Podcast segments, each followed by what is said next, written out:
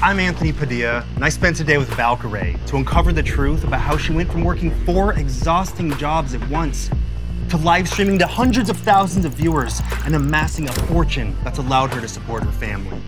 She'll reveal how the bullying she faced has shaped who she's become. And she'll address how the dark childhood and loss that she experienced has driven her to rethink everything. Hello, Ray! By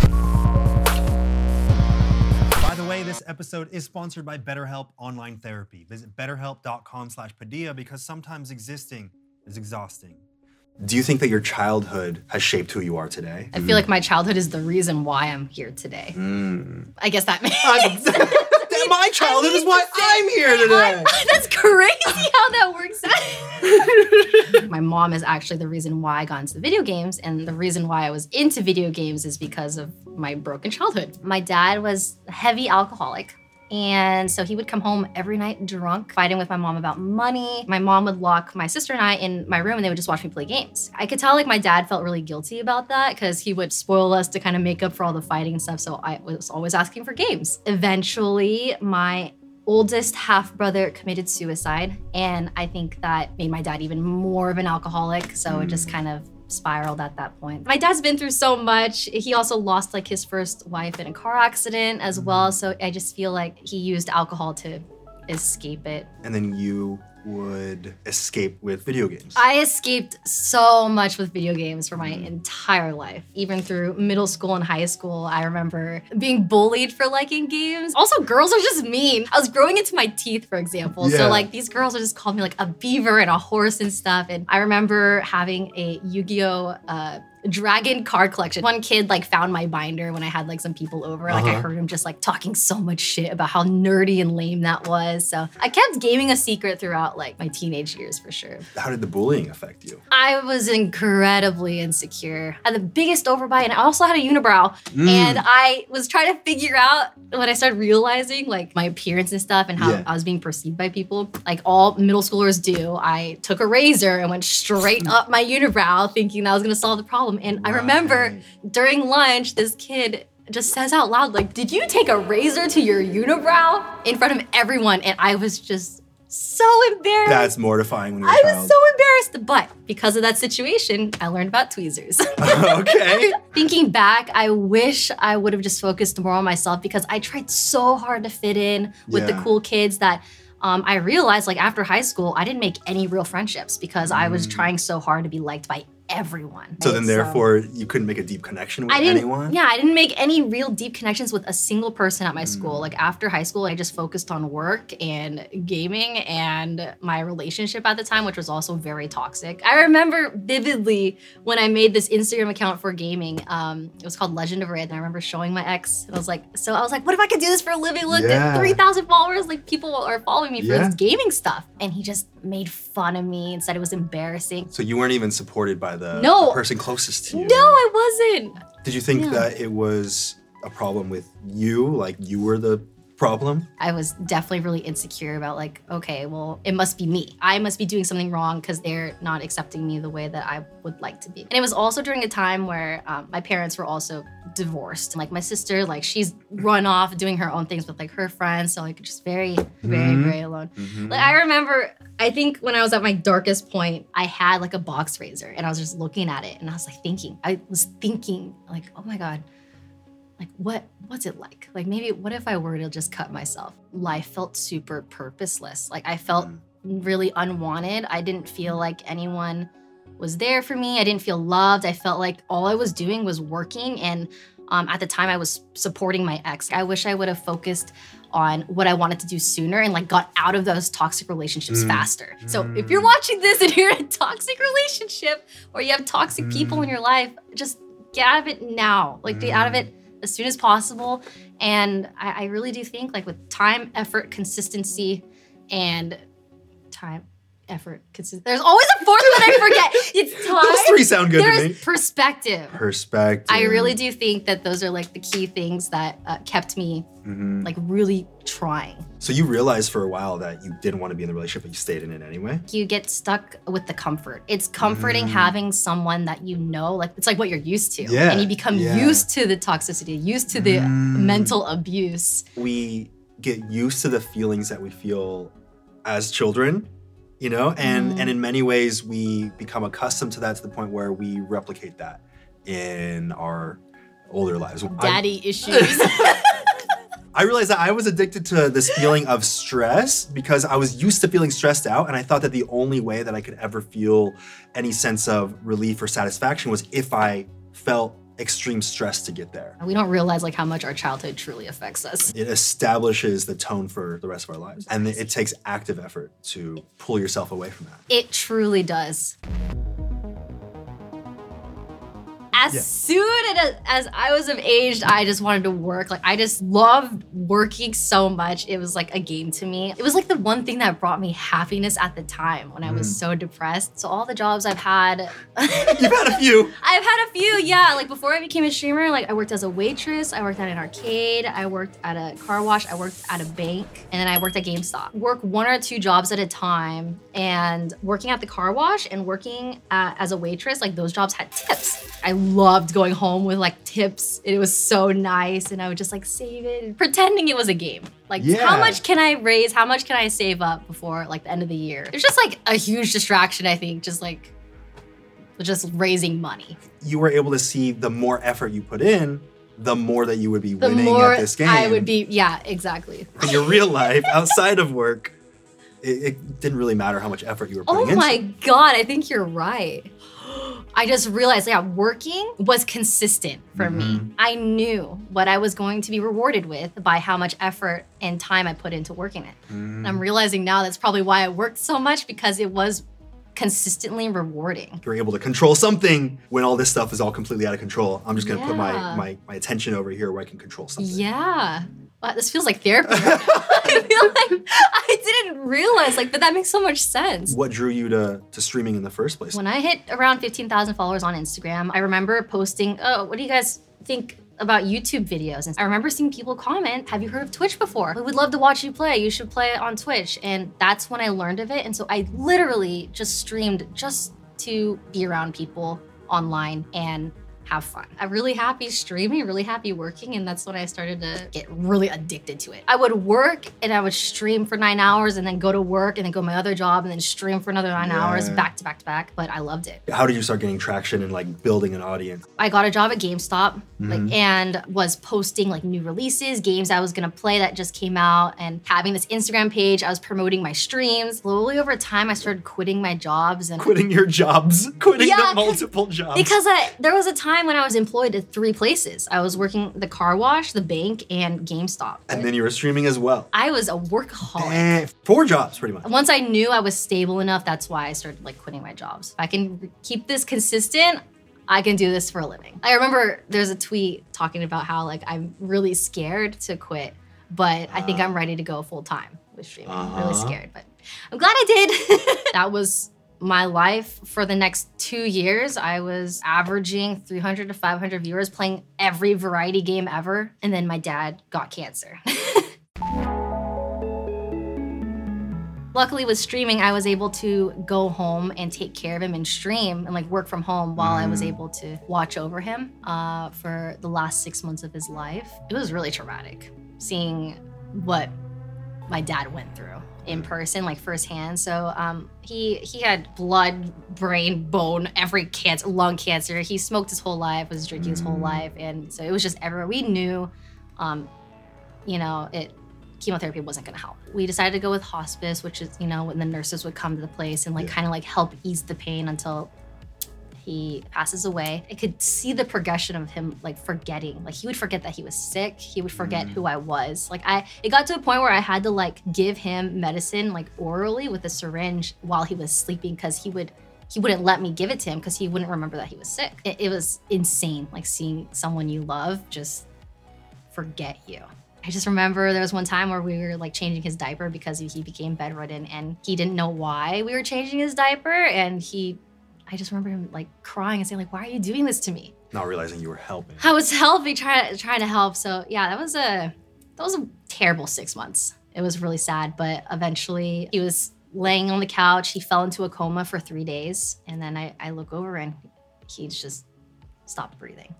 So I, it was very very sad. It was weird because like you couldn't really like prepare for loss, even though I I was mentally prepared. Like I knew Yeah. in six months he's gonna pass away And you thought you were and I thought I was prepared, but like when he took his last breath, I remember like holding his hand, it was still warm, and I was mm-hmm. like, wow, like he's he's actually gone.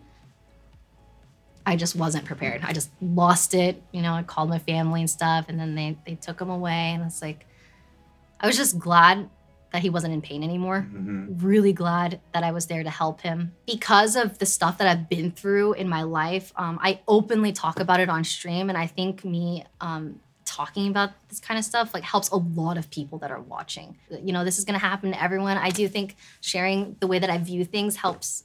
You know, people see things in a more positive light as well. You know, you're like you're not alone. Like we're all gonna deal with loss someday and Mhm. somehow. So A lot of people don't talk about it. So no, I think it is easy to think that you're alone when you are going through it. You're not alone. Was there a moment when you realized, oh, this is my career now? when I knew that I was able to like be at home and like help my dad and just my community being there for me and so supportive. Yeah. Like I, I knew it was like I'm never gonna leave this, right? Like this this has allowed me to do something that I would have never been able to do if I had like a real job. I'm gonna do my best to stream hmm as much as I can for as long as I can. So then you started blowing up with streaming. How did your life start changing? I didn't actually start blowing up until um, I started playing Fortnite, but that's when things started to change. That's when I, I first got my manager. That's when I started getting a bunch of offers from esports organizations. And that's when I started getting more sponsorships because I had a manager and uh, it really like elevated my career. My community was like, play Fortnite, play one game of Fortnite. It'll be funny to watch. And I was like, no, I don't want to play this stupid game. You have to build walls and stuff. If I want to build walls, I'd go outside. Yeah, I don't want to build anything. I said I would play one game. Just one. Just one game. I actually really enjoyed it. I got heavily addicted to it. then this guy named Myth, at the end of his stream, he would host me with all of his viewers. And since he was like a bigger Fortnite streamer, like it was a lot of exposure. All And when he was done, every one of his All- viewers yeah. would automatically be placed into your Yeah, so they were all watching me just be really bad at the game. Yeah. But I kind of picked it up quickly. I think I was like averaging like 3,000 to 5,000 viewers, which is huge at the time. And then Among Us happened. I signed to YouTube, and that was two and a half years ago. And then six months into my contract, COVID was happening, and then Among Us happened, and then. So explain the pew. explain this because it was so much all at once. It was insanity. It was the fact that like you have like 10 other creators. So it's like mass collaboration. Yeah. And it happened during COVID. So a ton of people are at home, like, and everyone's playing together. And people love watching like this party deception game. During that, like, it was averaging like fifty to seventy thousand viewers, like playing Among Us every day. It was crazy that it was happening. Like, Yeah. it was like right before my eyes. Like, not just me, but like all of my friends, everyone that was playing was starting to grow together. Did you feel that pressure from your family to go off and do something really practical? Absolutely, because um, my sister, she was so good at. She was like an honor student, straight A's, and I was a straight B, C type of girl. And- Did you doubt yourself because of that? Yeah, and I think that also added to me wanting to run away and do it more because it was also distracting from the fact that like I felt like I was letting my family down in a way. But eventually, your family now Yeah. understands a little Now bit more. my mom is a mega fan and always watching. She's probably watching this. Hi, mom. Hi, Valkyrae's mom. because of gaming and this life, I was able to fully support her. I've been fixing her house in the Philippines and like I just got her a house in Washington. So it's it's been life changing for sure. Now she understands. And I'm, I'm very glad she understands and she's very proud. Do you feel a pressure to constantly grow or maintain your numbers? Yes, I definitely, as much as I hate to admit it, yeah, there is like that pressure. I remember before Among Us, like I mentally I had to tell myself over and over, it's not about viewership anymore. There was a time where I was the number one female streamer, and it was during Among Us. And when you start seeing that decline, you mm. know, you start feeling like you're the feeling of falling off or becoming irrelevant. Do you have people saying that though? Like throwing I off, falling off, irrelevant? Uh, yeah, all like trolls, Yeah. but they say that to ev like Oh, for sure. Literally every Oh, creator sure. is get, getting the ratio L falling off, but Yeah. it's like it's hard when you compare it to what it used to be. Like Yeah. 150,000 viewers versus 20,000, like still both are a Mhm. lot of people, but Mhm. you know it's hard not to compare. we get tunnel vision on this idea that we constantly need to be living a life that's always on a high and always climbing. Yeah, it's yeah. the same thing with streaming and numbers, and especially when you're on these platforms where the number is the biggest thing on the screen. Obviously, like the higher viewership you have, the more opportunities you have, the more Yeah. sponsorships, and people are all fighting for those sponsorships Yeah. because that's what's helping them pay the bills. I saw you tweet last night that you're never doing another drinking stream again because of how much drinking had been done until the next time that you do a drinking stream. Yeah, I'm not gonna lie, I'm a little hungover today. I actually feel a bit better, but when I woke up this morning, I was like, I am irresponsible. How could I do this? When the negativity comes flowing in, because it eventually does. It does. always does. You're desensitized to it now. Was there ever a point when it did get to you? Oh yeah, yeah. There has been many times where, like, even if I'm just emotional one day and I see a comment, I remember like one time specifically when uh, my grandma passed away, and someone just commented like, "Your grandma died because you didn't kiss this girl last weekend," and it was just it's like the weirdest What? like incel comment ever. And I was like, "How can you just say something like that?" They right? want a reaction, right? Yeah, I mean, but you know, I try to hide it and then I turn off stream and then I cried. I have people recently donating money to have their comment pop up talking about how like like shipping me with people like people are willing to give you money. just so because Just they, to fuck they with want you. yeah they just want to like see like the reaction stuff i've seen like stalker and hater accounts just like argue with each other about who's right about who i'm in a relationship with but i'm when i'm bl- i'm just clear i'm single i'm just not that it matters People care a lot. They like to treat their streamers as if they're like the, they're. It's like a soap opera that's live, and they get to like be involved in the drama Yeah. that they are actually the ones creating. Yeah. Yeah, I think they just they just want something to talk about maybe. Yeah. I, I think there's just a lot of mental issues going on Yeah. in the world. It's We said it. easily projected online. We said it. Reflecting on your time in the industry, Ah, yes. do you think it would be as difficult to navigate criticism or controversies if contracts or legal documents didn't prevent shedding light on the, the, the details? It does get difficult to uh, shed light Mhm. on specific things because Yeah. you know you could get in trouble sharing Yeah. details. You could only go so deep. Only go so deep. It would be nice to be able to discuss, Mhm. um, or shed light on that. shed light. I would love to Yeah, yeah. reflect on some previous Right, right. But you can't contracts. always. Can't no. You just can't, always. That blue light is really pretty. Yeah, I know. Look at it. Wow, it's very Yeah. pretty. Thanks. It's very the blue hues. in your mouth. Thanks. Yeah. Very nice. God damn.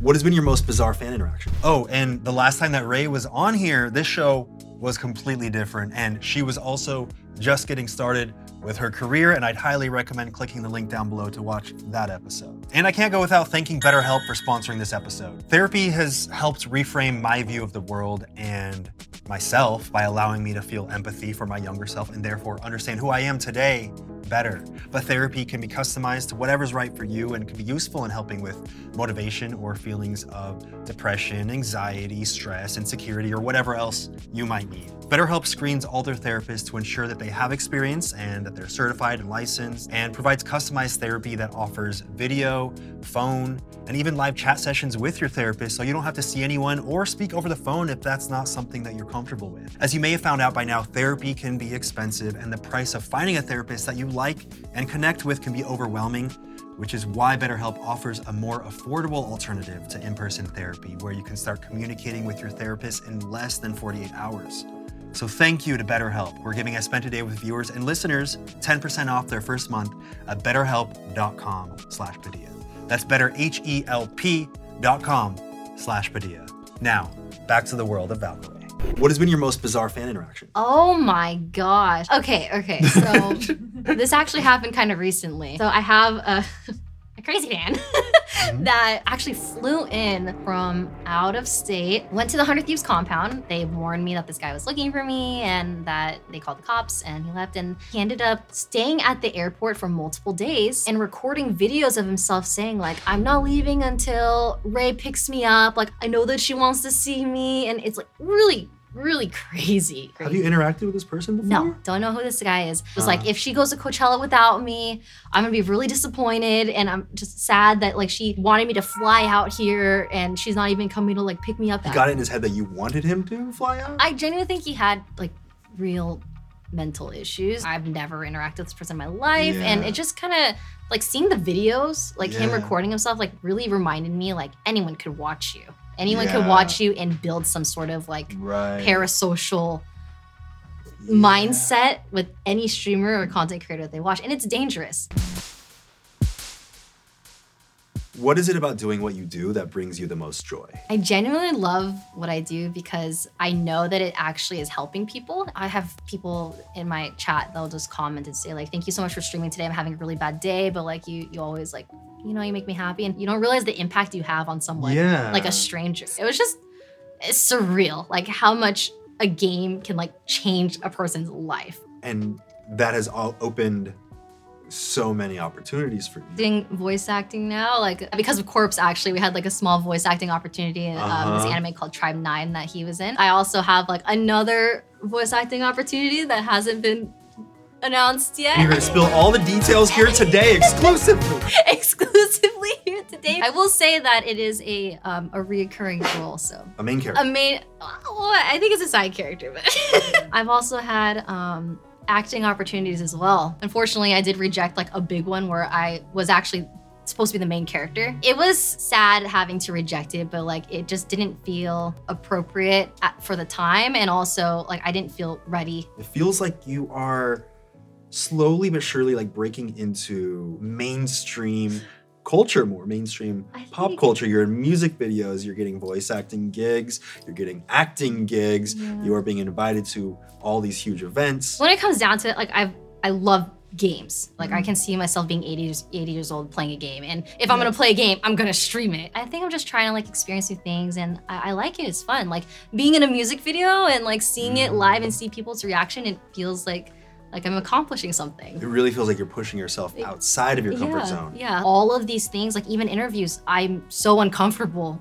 But okay, not not now, but like I used to be so uncomfortable back then where I would be like shaking or like Yeah. I, I would feel like I'm blacking out. But like now I'm able to do it because I've done it so much. For example, like they, there was a, a boxing tournament at the creator clash. Yeah. It looked like fun. So now I, I have a, a boxing trainer. I'm thinking like maybe it's a bucket list thing. Maybe I should try just to fight someone. So you will be boxing someone at some point at some event. Maybe. Maybe. Maybe. I, I said it kind of depends on, you know, against who and when. Because I'm tiny. Yeah. A lot of people are going to beat me up. And you're going to have broken facial features. This tooth is already half fake. Like, I don't want to, Hey, I got a fake half tooth in the front too. Wait, really? Yeah, a kid with a tennis racket in PE class slammed me in the face. Oh my gosh. Mine Yeah. was swimming. I was swimming in a pool with my eyes shut. like a guppy. And then I hit the vibing, minding my own business. And then I would just lose half a tooth. That's what you get for minding your own business. I spent a day with Valkyrae, and one thing that really sits with me is the perspective that the environments we experience as children becomes the baseline for what we expect to experience throughout our lives. And it's natural to mimic those relationships and those things that would stress us out because even though they're unpleasant, they're familiar. Which makes me wonder how many unhealthy patterns have I replicated throughout my life in order to feel that safe, familiar feeling? Like what I was saying earlier about stress, the moment I realized I didn't have to feel stress in order to feel deserving, everything changed.